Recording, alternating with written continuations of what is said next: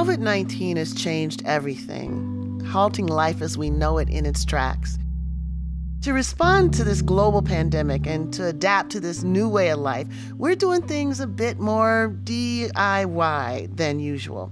We're not in the studio and we're dispersed all over the country, but we did want to respond to the urgent need for information, bringing to you the voices of some of the leading experts to help us grapple with the new and not so new dimensions of this crisis.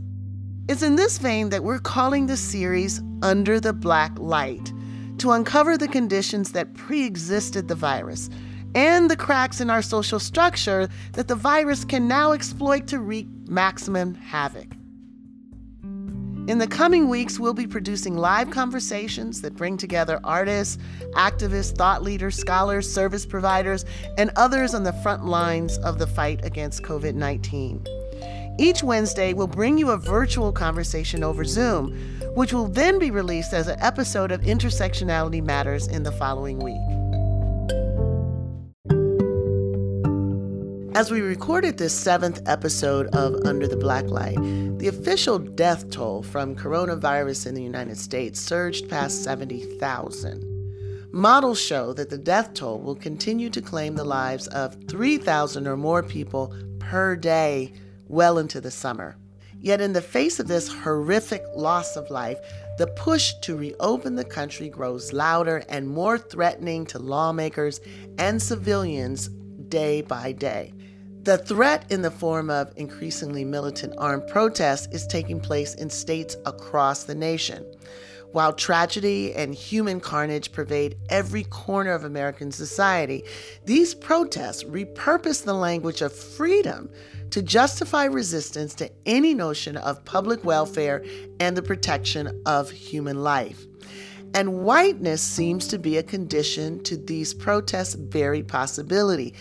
Anyone who remembers Black Lives Matter protesters being punished physically and rhetorically certainly can imagine a very different outcome had these protesters been gun toting black and brown folk.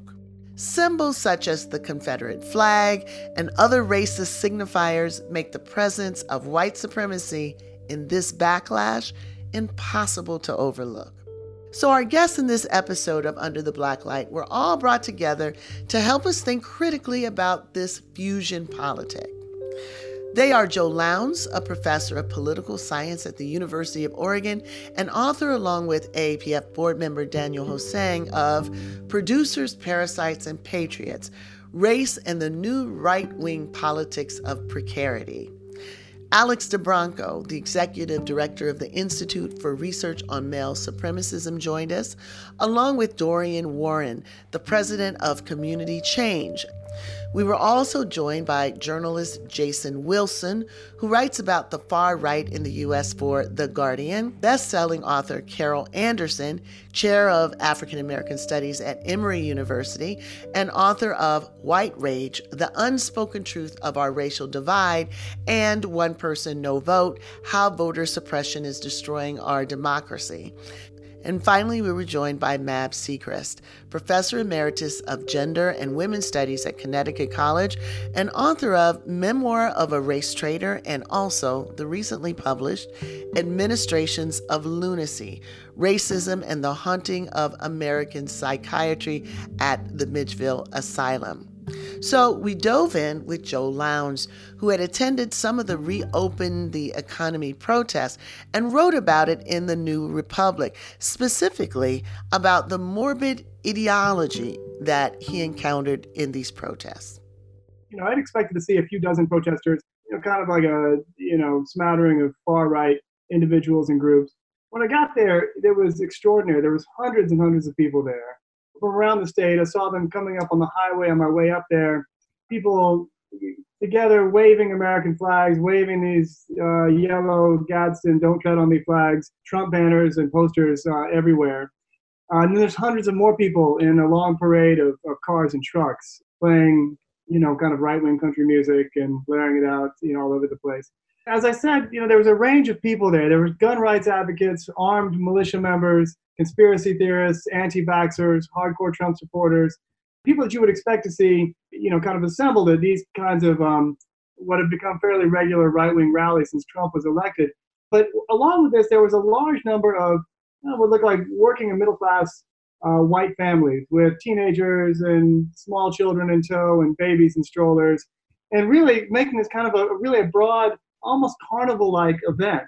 Everybody's gathered together, no social distancing, nobody's wearing a mask, and there's kind of a, a sense of um, defiance of breaking through these social um, mores, uh, but also kind of a, a, sense of rage. There were posters, uh, you know, saying uh, Governor Brown is our governor here in Oregon. She's a tyrant. And of course, these are people who are not experiencing the, the viral effects of the pandemic yet, although they are uh, experiencing some of the economic ones. But as it is at the moment, about half the counties in America that voted for Clinton in 2016, represents about half the U.S. population, a little bit more.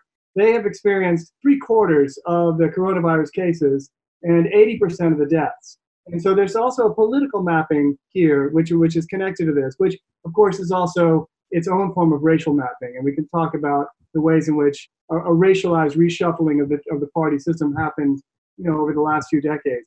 there's many ways in which race saturates this moment, and you really see it uh, in these protests. So uh, another protest that's gotten a lot of attention is the one that took place last Thursday in Michigan when scores of armed men showed up and stormed the state capitol building. No blood was shed, of course, at least not yet. Alex, can you tell us a little bit about what you've seen with these protests in Michigan? I, am particularly interested in what your observations are about the fact that these vitriolic protests are composed predominantly of white men in a state that's led by a very high profile female governor. And of course, there, there are women as well. But what are you seeing about the race and gender dimension of these protests? Yeah, thank you, Kimberlé. It's really notable that the protests intensified in this way with the armed white men storming the Capitol in a state with a female governor. And we saw in this protest the use of the phrase lock her up, which of course comes from 2016, directed against Hillary Rodham Clinton by Trump supporters. And now it seems like Gretchen Whitmer might be taking up that kind of position in the mind of the right wing. The phraseology of lock her up suggests that what she's doing, which is, of course, trying to protect residents of her state, is criminal behavior or corrupt behavior. And it goes with the conspiracist thinking that we've seen develop, which is similar in framing to anti Semitic conspiracy theories that feminist elites are pulling the strings behind government, media, society, etc., for nefarious purposes of their own, which generally are considered an agenda of multiculturalism, political correctness, cultural Marxist. They don't believe that the COVID 19 pandemic is something that is a real danger, that is instead something that is either exaggerated or fabricated by feminist or Jewish or other types of liberal elites in order to pursue the purposes that they have. And Gretchen Whitmer herself has pointed out that although other governors have been critical of Trump, she's been uniquely singled out by the president for his attacks, and he has referred to her disparagingly as the woman from Michigan, amongst other uh, things, which is in line with the misogyny that he's displayed ever since 2016 and is really underwriting a lot of what we see in the right wing movements that are mobilizing today. And given some of the work that you've been doing, you, you've highlighted the fact that there are different strains of, of right wing organizing and that some of these are coming together in these protests. So, what are the three strains in this converging protest movement that you've been seeing? One is the accelerationist movements, the elements of white nationalism and neo Nazis that just want to capitalize on anything that the destruction of society can bring about race war. And Cynthia Miller Idriss does a lot of work on that. And so they're willing to capitalize on things knowing that society will break down. The second strain is the really deep conspiracist kind of strain that is around feminism, that is around um, anti Semitism, and that they believe that there is no real medical purpose for these measures. They're the same people attacking Dr. Fauci as part of the medical deep state. And so they think in some way this is part of some multicultural feminist agenda around the corruption. And then the third strain are the things that are sometimes talked about that's more the libertarian kind of liberty aspect. Um, that these are people who are, uh, and there's some overlap uh, in cases, but they're less likely to be conspiracists, but they're more likely to simply benefit from white privilege. They're the people who are not being hit as hard right now, and so they're willing to um, just feel like they shouldn't have to be penalized in order to help everybody else. And Rand Paul was a really good example of that early on, that when he had been tested for coronavirus and hadn't received the results, he just went all around to the Senate gym and did whatever he wanted to because the government can't tell him what to do. And so I think we have those three strains going on that are all elements of white supremacy, but are interacting in uh, in different ways and with different understandings of why they're doing this. One wants society to break down. One just thinks that this is all a big conspiracy and it's not true. And the third thinks, well, some of it's true and some's dangerous, but it doesn't really impact me and I am not going to stand for it.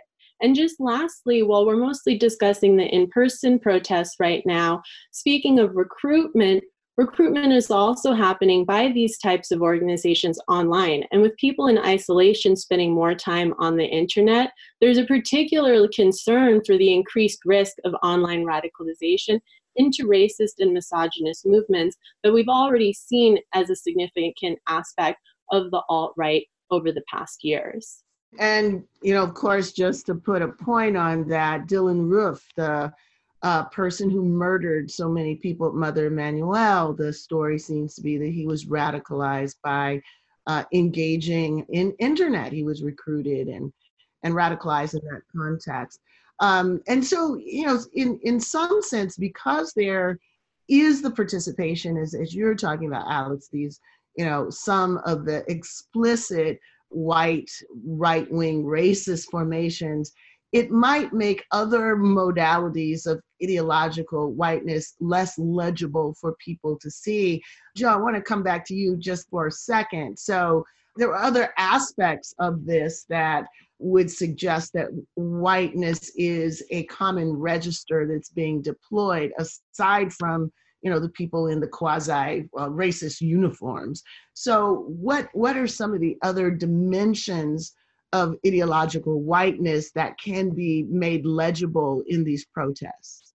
None of this is possible without white supremacy. Like right, white supremacy really is the thing that makes it all go and makes it all possible and, and continually underwrites it in all these ways whether it's um, uh, mitch mcconnell talking about you know blue state bailouts to you know everything else all the way down so that in, unless you have an analysis of white supremacy at the center of any understanding of the politics of of the pandemic then then, you know then you're not going to get anywhere. No one actually has to mention race i mean occasionally you see these confederate flags but no one has to mention race in a specific way for this stuff to be racialized. And so part of it is like our translation of like what uh, what that stuff means. To talk about government tyranny in these ways or to talk about freedom to get back to work you know partly getting back to work is for some of these folks is not the same kind of like risky front lines uh, kind of work but partly it's also about pushing this agenda which is to make impossible the idea of social democracy or impossible the idea that you would have state interventions to care for people or to offer mutual aid or to keep people from harm it's the role of a kind of a racialized language which does all this broader economic work to make sure that we don't have a way forward. Care is feminine and maternal. People's independence and people's freedom is seen as masculine and male, this kind of idea that we're autonomous people and that's the nanny state. And so it is kind of, I think that's like broadly discursively true, but even just, you know, I, my own experience of like having a mask on in like the local Safeway or Costco, you know, there's a way in which that men who come up in your space when you're wearing a mask, it's as, that it's meant to uh, emasculate. There's a way in which you, you know, uh, certain kind of virility and vitality, which is really proto-fascist, is has this idea of like robustness and strength, which is um, masculinist and and and really misogynist. So even at some like meta level, that gender is key. I want to uh, move to you, Dorian. Alex and Joe talked a bit about what these protests look like on the ground, the sort of grassroots from bottom up effort to radicalize and, and aggregate all these grievances. But I think it would be a mistake to read these as spontaneous uprisings without reading them alongside deeply racist and xenophobic policies coming from the top, coming from the White House so, what's part of the backstory about a Stephen Miller led uh, project that's allowed to really flourish in this moment? So, yeah, if you don't know Stephen Miller's name, you should. And immigration here is a case study of disaster white supremacy that you've been talking about, Kim, for many weeks now. And just as a little backstory, so two weeks ago, Trump signed an executive order restricting immigration for 60 days. The administration claimed it was a pause. Don't believe it. This was a long time in the making. It was a part part of a strategy, and they will try to make this permanent. So, so the question is, what's underneath this? This is ultimately a strategy of consolidation of minority white rule. It's a white power strategy, simply put, and it's geared towards a shrinking majority. And the idea here is to suppress the emergence of a multiracial left, uh, the, the emergence of a multiracial social democracy.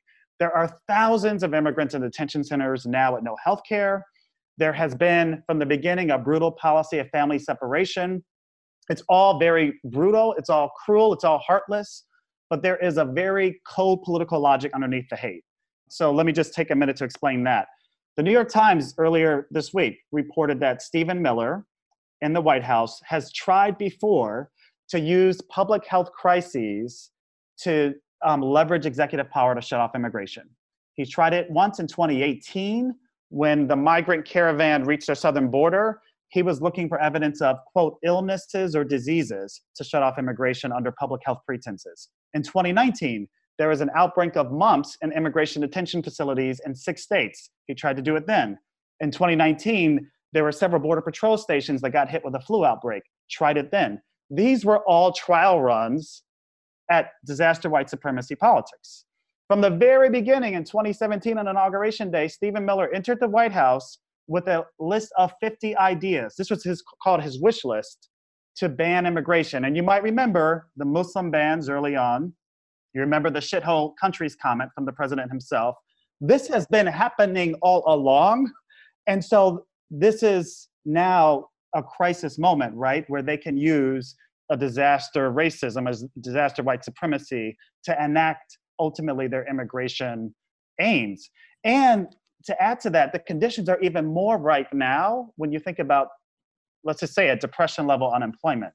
So it's a consolidation of white anger. It's to close off the border, essentially, to immigration. And Miller is strategic in using executive power and making what I would call non trivial incremental steps and reversing over 50 years of immigration policy. When we talk about the 1960s, we often talk about the 64 Civil Rights Act, the 65 Voting Rights Act, we talk about the 68 Fair Housing Act, all big victories of the Black Freedom Movement.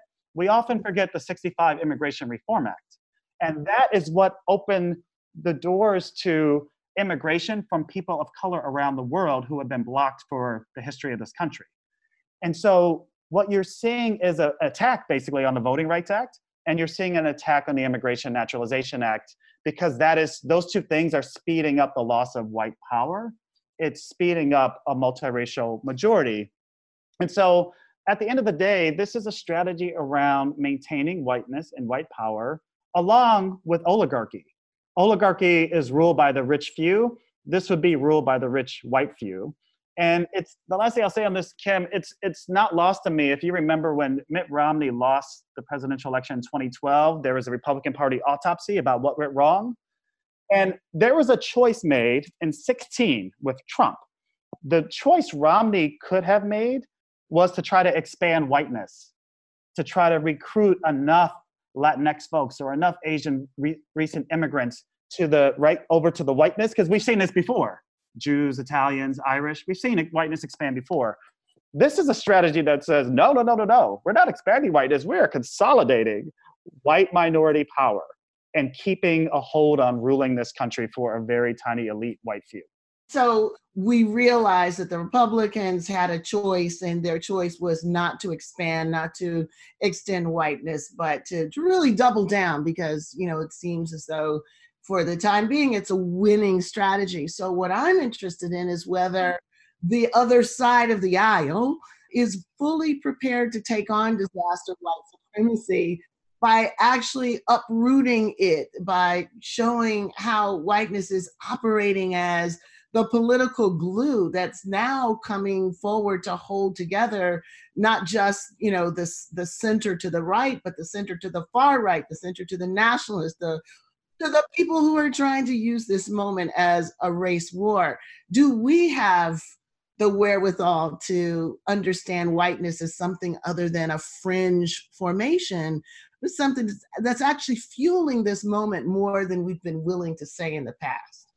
Kim, that is the question of the day, the week, the month, the year, the last, I don't know, 30 years in addition. I think it's sort of three steps here, right? You got to name it you got to name the white supremacy and the white nationalism. You got to name it explicitly. Too many liberals and progressives have been scared to do so. You got to name it. Step two, you got to point to the villains. Because I think, as a longtime uh, reader and teacher of your work, Professor Crenshaw, it's so important for us to have the analysis of the structures of exclusion, marginalization, exploitation. It's important for us to have the structural analysis, but you gotta you gotta name some villains because people are making decisions. This is why I was naming Stephen Miller explicitly, who has been not just the mastermind in some conspiratorial way, he's but he is obsessed and a zealot. And this has been all he lives for. He said in many interviews, he doesn't have a life. This is all he focuses on. So naming the villains is really important. So there's naming white supremacy, in this case, disaster white supremacy, naming the villains, and then pointing to what's our alternative vision. What does racial and gender justice look like in America that we've never quite accomplished? and how do we fight for it in this moment? And it's for me, it takes organizing. Thank you. Thank you, Dorian. And, and thank you everyone for getting us off to such a great start. I'm going to turn it over to Jason Wilson. Uh, Jason, you're a journalist uh, based out of the Pacific Northwest, where there's this kind of radically anti democratic politics. So, uh, Joe gave us a bit of a snapshot of what's happening in some of these recent protests. Can you tell us a little bit more from your broader lens of covering it? What are some of the common threads that you see running through them and now actually being stitched together in this moment? You know, I've, I've been working in this country for six or seven years now and, and reporting mostly on the right and the far right. And I feel like um, in these protests, I'm seeing a whole lot of things come together. First of all, you have the people who are involved in this and leading this um, are often just the same people who've been involving themselves either in um, pro Trump protests or other kinds of militant activity on the radical right. So Ammon, Ammon Bundy has been a prime mover in Idaho, leading anti lockdown protests there. Um, he actually compared Idaho's lockdown to the Holocaust in, in, a speech on the weekend. But yeah, it's just, it's there. there are, there's a certain group of people who, who are involved in this who have been doing this kind of stuff for years. There's also a significant number of people from white supremacist groups turning up at these things um, and taking on a kind of aesthetic that we that, comes out of contemporary neo-Nazism, the sort of siege culture aesthetic. There's a really strong involvement on the part of the anti-vaccination movement. Um, so a lot of these protests are actually organized by anti-vaxxers. It's becoming more and more integrated to right wing politics in, in the Western states and, and elsewhere to some extent. There's a lot of social media manipulation happening, and there's a lot of organizing on social media platforms that say they've already dealt with this problem. So they're clearly being built from a template. And some of them are really big. Some of them have got 40,000, 50,000 people signed up to them. And it's just a fire hose of, of content full of conspiracy thinking, full of uh, denialism, I guess, of science and medicine, you know, really full of uh, hostility towards governors on behalf of the president. There are dark money groups involved with this. So the people who have been leading Idaho's really quite uh, militant uh, anti-lockdown movement are called the Idaho Freedom Foundation, and they're part of a, you know, the State Policy Network, which is a kind of national network of right-wing think tanks that gets money from, you know, the usual places, the Kochs, the Cause Foundation, and there's also uh, this dynamic that we've seen throughout the, the Trump years, where people from white people from rural or suburban uh, areas are either making incursions into more liberal and diverse cities or they're opposing themselves to that. And I think the, the dynamic I'm seeing in Michigan in particular is really pretty disturbing uh, in that Detroit, you know, has, has had a really rough time of it. Rural Mich- Michigan, which is much wider and more conservative, has not had such a bad time. And that's basically the opposition we're seeing reproduced you know, in the rallies in Lansing. And, and I would go so far as to say that this is really, in large part, just the pro Trump movement entering another phase. Having said that, up until now, these folks have, ne- uh, in a lot of cases, have never managed to organize events that are this big. You know, so so these are the biggest events that a lot of them have ever spoken to in, in Michigan in particular, but uh, also in Colorado. Um, there were, there were two and a half thousand people in Olympia a couple of weeks back, Olympia, Washington. A, a, local guy who's organized a lot of protests with, you know, alongside the Proud Boys and stuff. Joe Gibson spoke to that, and that would be four or five times larger than than any protest he's managed to speak to before. This crisis has put the wind at the backs of the far right, uh, the patriot movement. You know, um, uh, white supremacist extremists. They're not only um, coalescing and cooperating and organizing together around a particular cause. But they're, as as Joe mentioned, they're rubbing shoulders at these events with, you know, rank and file conservatives who've brought their kids along in strollers and up until now have, have not been involved in this kind of radical um, armed protest. Yes, yes. Let me um, turn now to Carol. So you're in Georgia one could say that we're looking at a startling slide, uh, slide to authoritarianism, slide into, you know, frankly, white political dictatorship in a lot of these places. So you're kind of in ground zero. So, what's been striking to you about what you're seeing unfolding right there in Georgia? One of the things that I wrote about in White Rage um, in the epilogue was that the whole goal is to create a, a kind of neo-apartheid state. That, and that's what Dorian was really nailing down there. That to find a way to create a vast, rightless labor pool who generate enormous resources and wealth. And then that wealth is then siphoned up into a small strata of whites. Now, a, a larger number of whites believe that they're going to be a beneficiary of that, but they're not. That's not the way that system is constructed. And this is what we're seeing when we began to kind of lay out how the coronavirus is intersecting with employment rights and employment discrimination, how it is intersecting with voting rights. And I'll just pull up a couple of examples here. In Georgia, one, Governor Brian Kemp did not do what was necessary in order to shut the state down when the coronavirus hit. Instead, this thing gained enormous traction to the point where the CDC reported that 80% of those hospitalized with the coronavirus were African American. Now, what he does in order to open the state is to do a partial opening. Now, that partial opening didn't include Rolls Royce dealerships, it didn't include Tiffany Jewelers, it didn't even include tanning salons. What it did include were beauty salons, nail salons, gyms, massage parlors, tattoo parlors, and bowling alleys. And you have a couple of things working here. One is that the state doesn't want to pay unemployment, and it was figuring out who was who was applying for unemployment benefits. The second thing is that you see a racial and class distinction in the places that Georgia has decided to open up, in the places that Brian Kemp has decided to open up. And what that does then is it places these folks right in the middle of what I call a coronavirus firing line. That firing squad is aimed right at these particular populations that are already vulnerable because of systemic inequalities. the kinds of systemic inequalities that Brian Kemp did not feel necessary to begin to address when he then told them to go back out there and go to work. So they have to choose. I work or I stay home. I stay home and I save my life. We're also then seeing the, the voting component. And that is absolutely critical in this election year of 2020, because this is one of those election moments where we're going to decide. They, they talked about it in Germany in 1848, that being a, a time where history failed to turn. And we're going to ask ourselves, is 2020 going to be that moment where history fails to turn?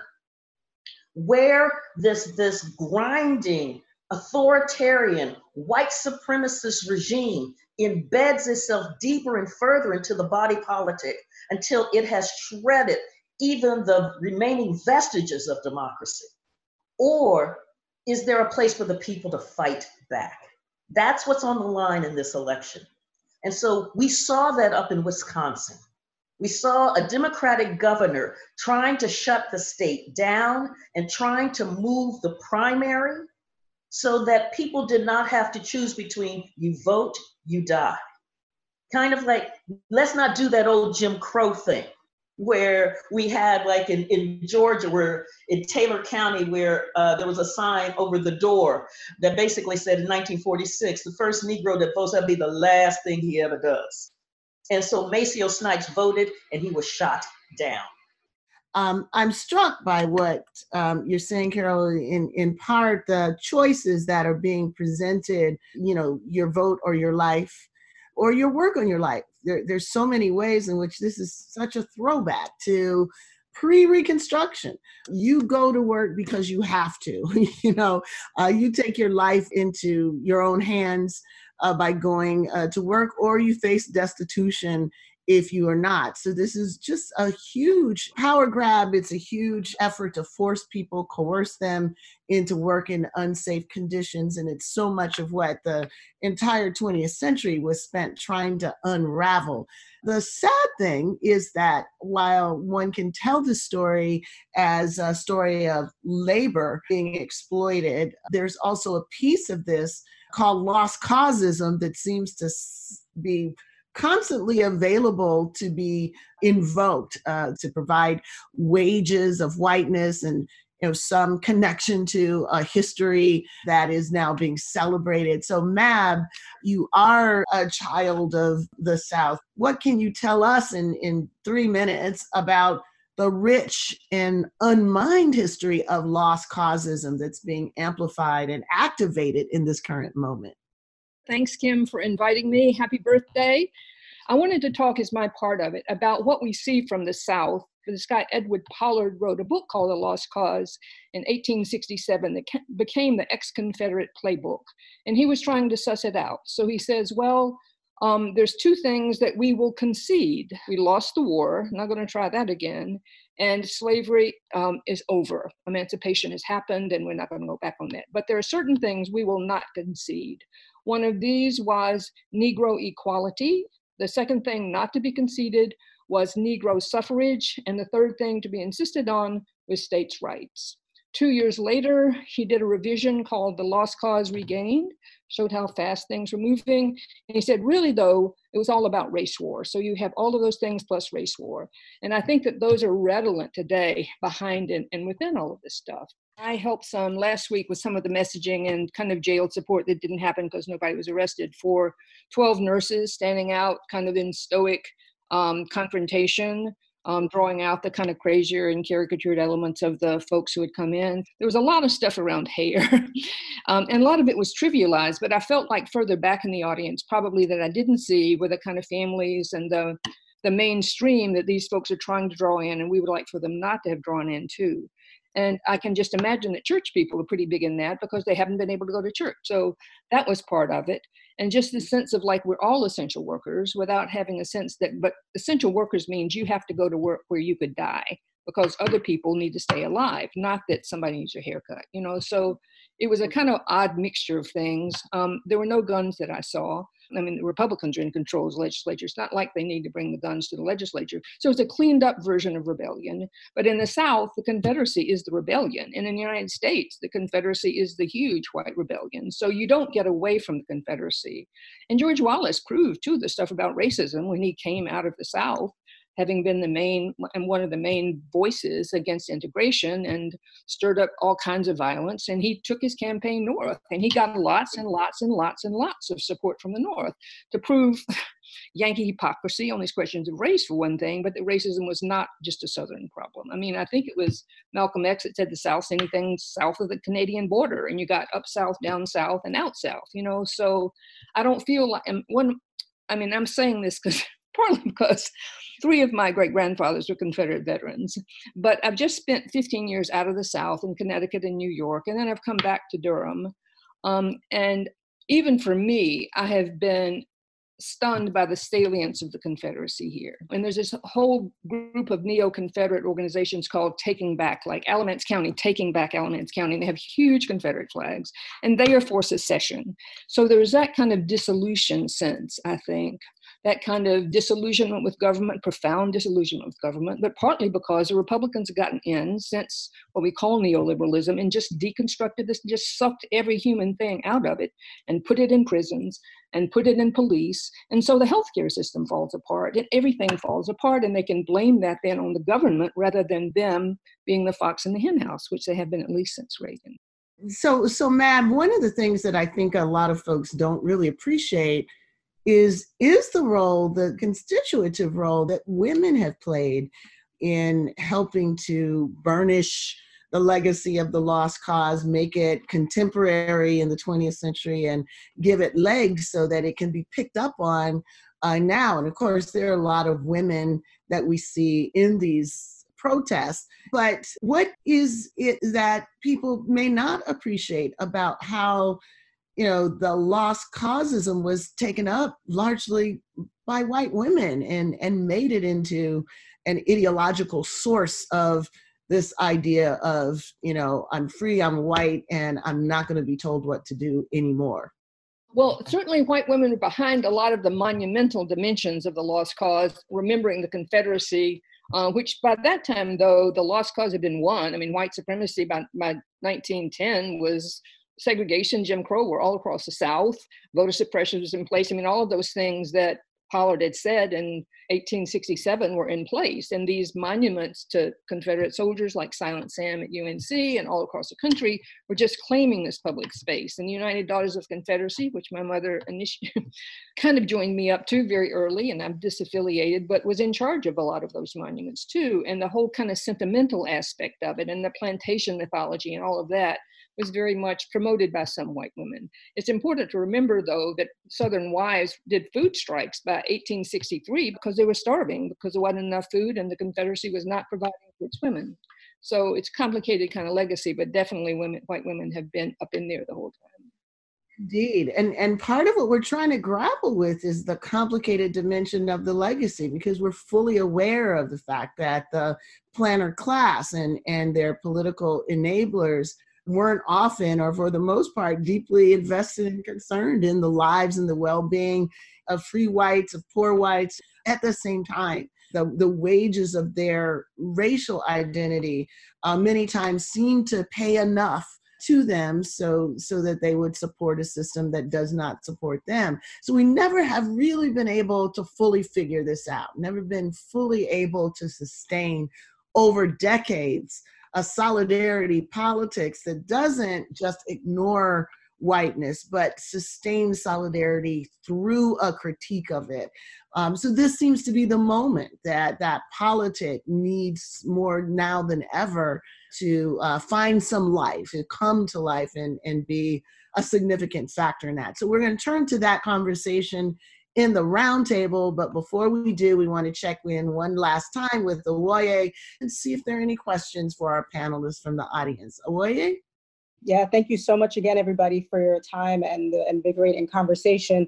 Questions from a number of people wondering um, if the panelists have any information in terms of who is financing these anti stay at home protests And on the other side, people kind of highlighting the efforts of Instacart and Amazon workers and nurses. And lastly, what is the effort of the right wing to move the courts further to the right? How does that also bear on this conversation?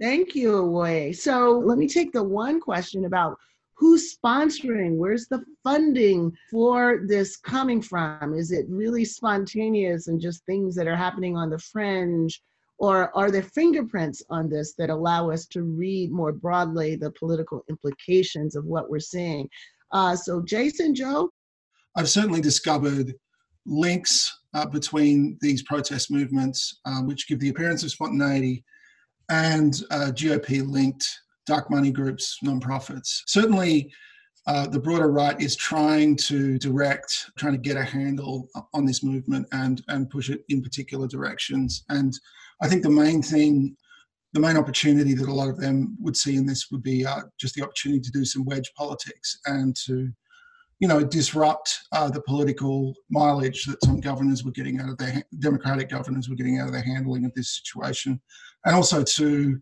shift blame from the president to the, those governors for, for the economic slowdown. So I think that's the opportunity that they see. And uh, yes, there's there's the Koch brothers there. They certainly in, in Idaho is, is an example, and, and Michigan for that matter.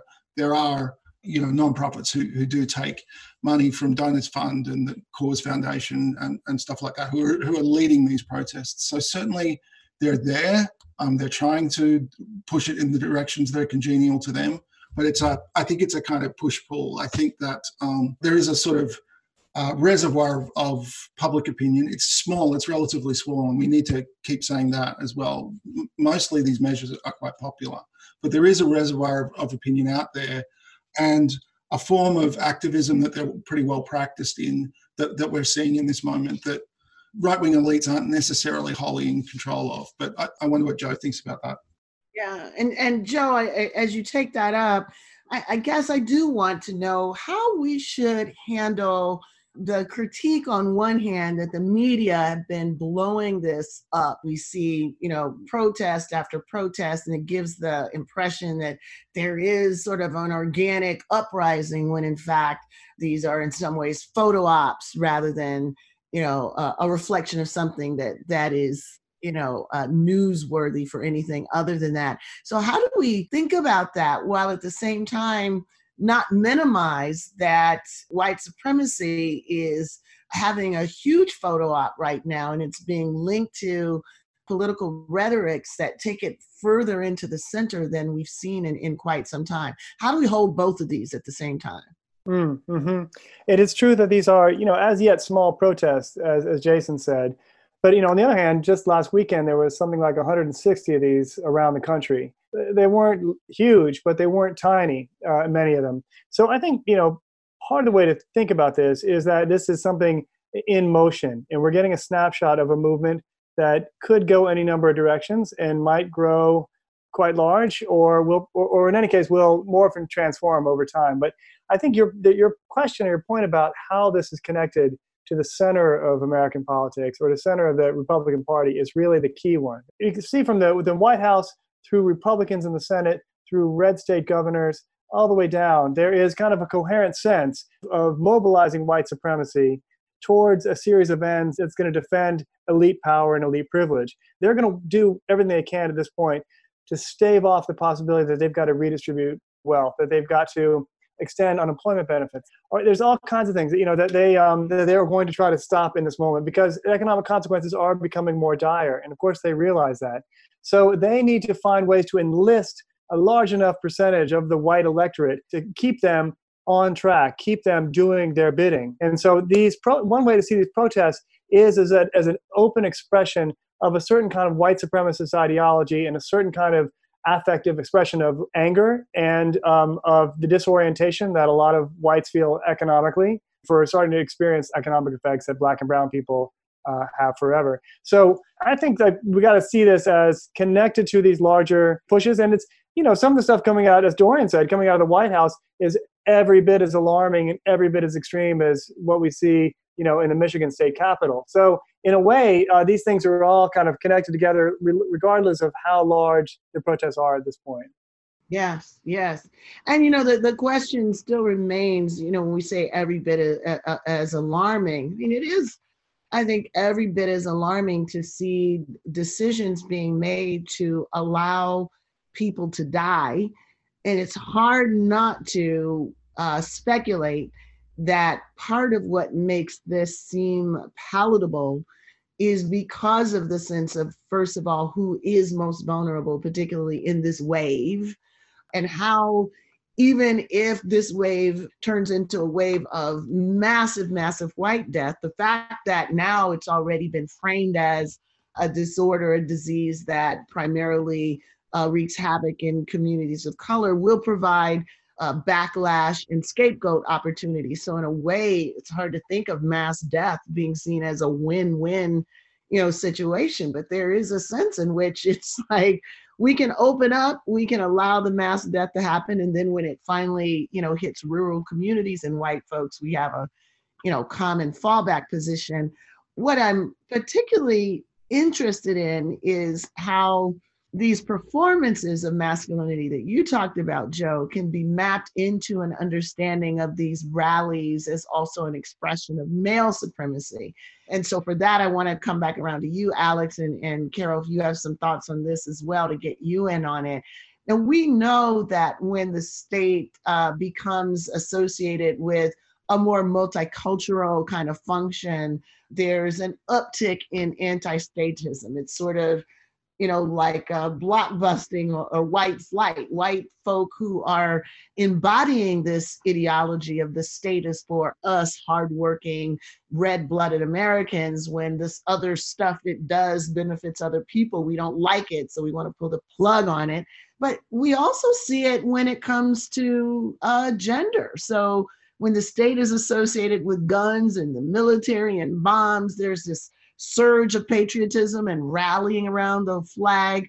But when it's associated with care, um, when it's uh, associated with the public good, public health, using the power, you know, of the state to enhance the well-being for all of us, then there's a rise in anti-statism, and it's talked about in gender terms, like the anti-nanny, you know, state, the critique of social welfare as I don't need a you know someone telling me what to do. So i'm wondering whether these are just you know superficial dimensions of the way that gender is playing out or if there is a deeper investment in patriarchy and in misogyny that we have to identify fueling much of what we're seeing in these protests. Definitely there's a deep investment in patriarchy and misogyny the decision by President Trump and Vice President Pence to not wear masks when they were out and about on their tours was really indicative of that kind of macho masculinity portrayal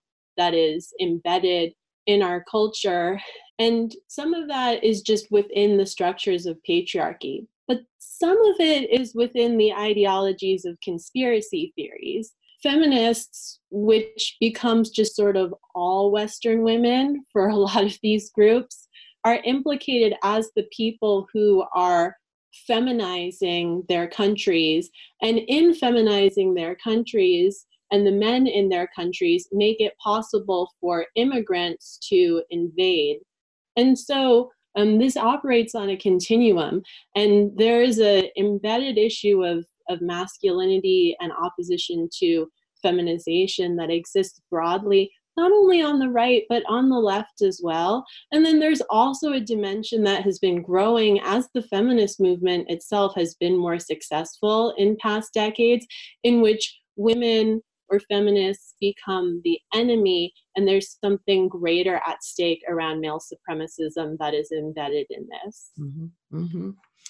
And so we have a performance of masculinity uh, that projects outwardly the vulnerability to this disease. And Joe, you mentioned that even you know in the store wearing the mask, there's a dance that you have seen and expect to see you know playing out between men. And then there's this idea that if the disease is disproportionately impacting people of color there must be some vulnerability that's embedded but that also means that there must be some protection against the disease that is associated with with whiteness, with doing the right things, with having the right rugged individualism. And so some of the, the folks listening uh, really want to know about what are the parameters of white anti racism. How are white folks fighting back against this right wing? And so, for that, of course, Mab, I, I want to you know hear from you on that. And then um, Carol and, and Dorian, I think it's very important for us to acknowledge that fighting back against white ideological uh, uses of privilege and conceptions of freedom that are built on white baselines has been a hard thing to do even among progressives. So, do you all see in this moment examples or preparation to actually bring uh, whiteness conversations into our aspirations for you know things like um, uh, universal health care into our conversation about how globalization is undermining the economic well-being of all of us. So let me uh, step back for a moment and, and ask mab to jump in and then let's hear from dorian and carol well, my examples are again from the South, and there are very vibrant um, efforts within Southern organizations that incorporate white people. Uh, and one of the ones I know the best about is Southerners on New Ground, which started off 27 years ago as kind of liberatory queer organization and has come abolitionist, has done ending money bail and the carceral prison system is a key component of it. it and we've had white people within this increasingly black and brown feminist-led leadership. And most recently, Song has started um, Song Power electoral arm and is one of its goals is to take on Lindsey Graham in South Carolina who has a very vibrant challenge from Jamie Harrison and Song wants to work with Song white people will work with white people in South Carolina to try to make the case that Graham has been anti poor, anti labor, anti female, all these things, and to really try to carve off 50,000 white people whose votes they could swing because we know the Democratic Party's not going to do that. So that's an, an experiment with our white constituency within this multiracial and black led organization, black and brown led organization. The other formation I'm familiar with is Showing Up for Racial Justice, which was founded in in 2010 at the advent of the Tea Party, uh, when what many white activists whose friends of color were saying y'all need to do something, a series of phone calls, and and SURJ is the a white component of organizing white people within the white community in alliance and flanking movements of color. And SURJ now has chapters all over the country. There've been huge surges um, so to speak, after the Black Lives Matter and all the police shootings, and then with Trump and so forth. And SURJ takes on political education with white people, community to community, state to state. It does interventions, how white people take responsibility for dismantling it, both in our consciousness, but also in the structures of the country. Thank you. Um, Carol, let, let me, um, you have the floor, and, and let me also add a, a couple of other comments that people had uh, raised. Uh, Mary Smith has said that uh, Georgia's labor commissioner, Mark Butler, stated that people can still receive unemployment even if they uh, are called back to work and don't want to go. So she asked, is you know this a misrepresentation? so wanted just to add that to the overall you know question of are we ready to, to actually interrogate uh, the role of whiteness in undermining our solidarity with each other? So, Carol. I think one of the, the key things, and I'm going to come at this through voting rights, by using what sounds reasonable, such as, you know, we've got to protect the integrity of the ballot box because we've got all this massive rampant voter fraud. Then you get a series of policies that look race neutral and that you have a kind of sense that they are protecting democracy when in fact they're targeted at minorities. They're targeted at African Americans, they're targeted at Asian Americans, they're targeted at Native Americans, they're targeted at Hispanics. And that is part of what makes the solidarity building so tough is the power of the marketing of the soundbite and the power of the kind of veneer of respectability behind really malevolent policies. And so it requires us to ask the next question. So when the head of labor uh, says in Georgia, sure, anybody can do that if they don't want to go back, then how many have? And how does that process work? Because what we know are that people who have tried have been blocked. This is why it makes it so difficult because the folks on the ground who are dealing with the hell that is raining down on them via policies are then being sloughed aside as if their lived experiences aren't real because the policymaker said, because you've got the veneer of respectability, the veneer of legitimacy, and the veneer of power delegitimizing what is actually happening. So it's the way that a Supreme Court can just blithely act like there is not a pandemic happening when it tells voters in Wisconsin, well, if you don't have your absentee ballot in by tomorrow, then, you know, these that way sometimes. You know, one of the things that I, I have talked about in voting, for instance, is that when Obama was elected, the first time and the second time. One of the things that we heard was that we are now in a post racial society because how racist can America be? Because we elected a black man twice to the White House.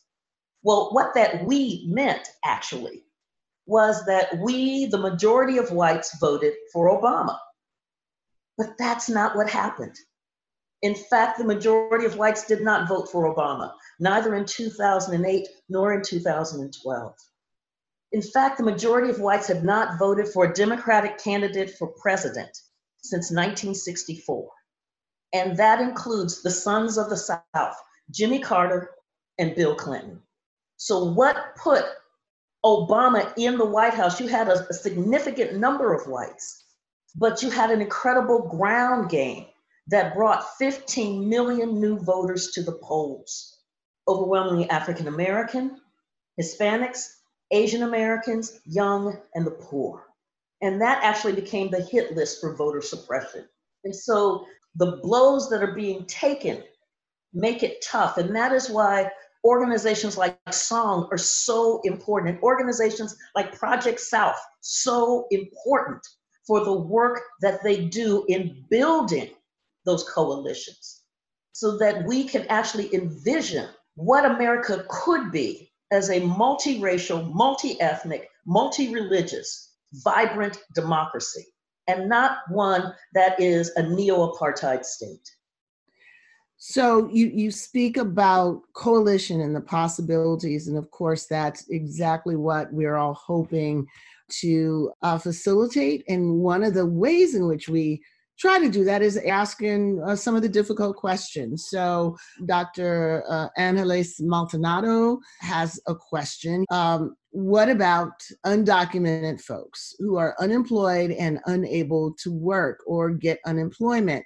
How do we reconcile that there are undocumented people who are in need of work just to survive? So, uh, Dorian, um, uh, I want to come back to you on that. I already have the one question queued up, but I wanted to also uh, throw that one in the mix as well. Yeah, um, it's such a good question. Look, for all of you that had a meal today, you have an undocumented worker somewhere to thank, whether it's someone who's sick in a meatpacking plant or farm workers who are picking produce. Still, this is how we are actually interdependent. And we have to be thinking about what are, and I'm going to use your term, Kim, what are the intersectional solidarities we need to build at this in this moment? Um, and Jill, I want to rip off Jill for a minute because you, you said that on both the left and the right, possibilities open up. And I agree with that. And, and Professor Anderson mentioned the word power several times. And I want us not to lose sight of power here because we often confuse it with presence. And I'm reminded by this, um, my good friend Rashad Robinson over at Color of Change makes this point a lot. Look, black folks have a lot of cultural presence. Oh, yeah, I'm gonna watch Michelle Obama's show right after this but we don't have a lot of power and we mistake we mis- mistake presence for power and so when you start to unpack what does power mean this gets at your previous question kim we might think of ideological and narrative power there is always disruptive power. There is electoral power. There is governing power. We have to interrogate all these systems of power and build our own to fight back because i think this is a moment not necessarily around persuasion this is a moment about power and defeating the right. Full stop. There is a lot that all of us on this call, I think it's like a thousand in this webinar, we can all, in our, wherever we are, we can all be taking action to disrupt forms of dominant power and build forms of collective power that advance freedom and justice. And there are lots of things to do. I'll post something in the chat around some digital organizing tools that people can download. But there's a lot that we can do at this moment to build solidarities, particularly intersectional solidarities across race, gender, disability, etc. Thank you, Dorian. So I want to ask our remaining panelists what are the actions? What are the steps? I'm going to start with Joe. Joe, what are you seeing? What are you working on? What are you holding up as uh, an exemplar of the kind of work that this analysis makes necessary? Yeah, so you know, I think all this work looks different in different places in different locations, and and certainly in different regions. Um, you know, one of the things here, the Oregon economy itself has really, you know, with with the end of the timber industry, really just kind of fell apart. So you've got whole segments of the state, whole counties where there's uh, no public libraries, no 911 service, no law enforcement, no first responders, and you know, so kind of like forms of state abandonment. And partly what's happened is that the militias have moved into these spaces with kind of like, I guess you could call it kind of a settler colonial kind of ideology that, you know, without the help of the state or really against the state, we can reorganize kind of uh, white society. And the thing is, they have actually, they have gone into the, these places abandoned by capital and built their own kinds of responses. And so there's groups here like uh, a great one called the Rural Organizing Project, which has really worked hard to compete with the militias for kind of a, a you know a radical a vision that's anti-racist. It actually began around struggles around um, anti-gay uh, ballot propositions, also around embracing migrants and immigrant uh, workers and families. And so partly, you know, Oregon is getting less white all the time, but it's still a very white state by design. It was a white territory, and it was, you know, still seen as a white utopia by, by neo Nazis and other folks. Undoing a lot of stuff that's there has to be done before you can begin to have kinds of you know forms of solidarity because there's a lot there's a lot of different kinds of work to be done. So that's a little bit what it looks like on the ground here, both um, in rural Oregon, but also in Portland, where you've got strong right wing movements. All right. Well, thank you, Joe, and thank you for getting this conversation going. Jason, um, you've been covering this, and this is a, a new moment. So, what news do you have? What direction can you share with us in about 30 seconds?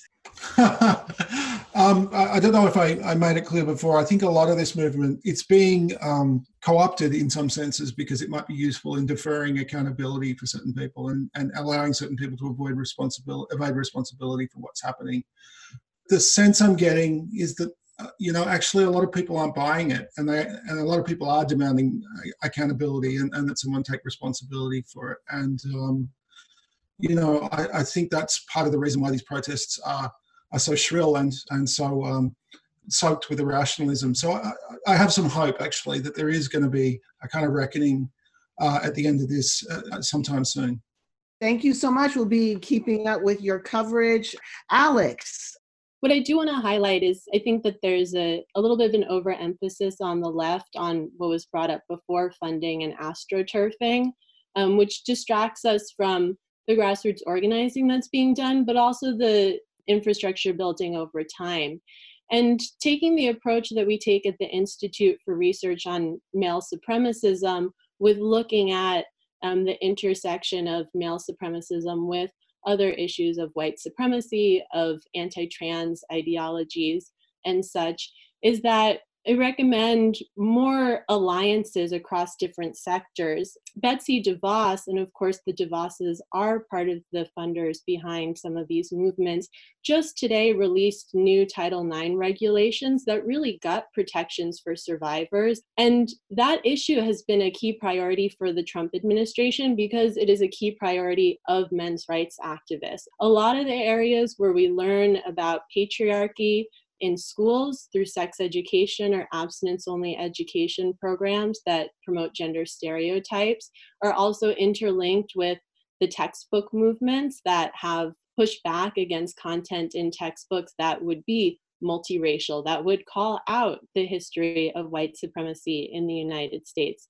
And so I recommend just looking at those kinds of structures, looking especially in the long view at something like schools and how impactful organizing on school boards has been for the right um, in an area where the left has not looked at as much, and making those linkages where we're working holistically across issues of misogyny and male supremacism with xenophobia and white supremacism with anti-semitism and taking that approach of dealing with them all together because those issues are all interlinked on the side that we are trying to fight against Thank you. And lastly, uh, Carol, you know, there's so much history that we want to to talk about, but in closing, uh, where might you direct the buffs in the group to look to see the fingerprints of this moment? What historically would you leave us with to understand this moment and, you know, be inspired by our ability in the past to survive to get to this point? Um, I would look at my book, White Rage because we see the patterns there and we see the ongoing resistance to white supremacist driven policies. And I would say register to vote and vote because that is how we begin to also change what is happening to us. That is what we have seen is that when you can change the policymakers, you're going to get policies that are much more human rights based that are much more holistic, that are much more powerful in the ways that they embrace our full humanity than this mess we've got going on right now. Thank you. Thank you, Carol. Thank you all for joining us. Of course, this wouldn't have been possible without all of the panelists Joe Lowndes, Jason Wilson, Alex DiBranco, Dorian Warren, Mab Segrest, and Carol Anderson. We invite you to join us over Zoom for the next episode of our series this Wednesday. More information and an RSVP link are available at our website, aapf.org. Intersectionality Matters is produced by Julia Sharpe Levine. This episode was edited by Julia Sharpe Levine and Sarah Ventre. Additional support was provided by Emmett O'Malley, Michael Kramer, and Alanna Kane. I'm your host, Kimberlé Crenshaw, and this is Intersectionality Matters.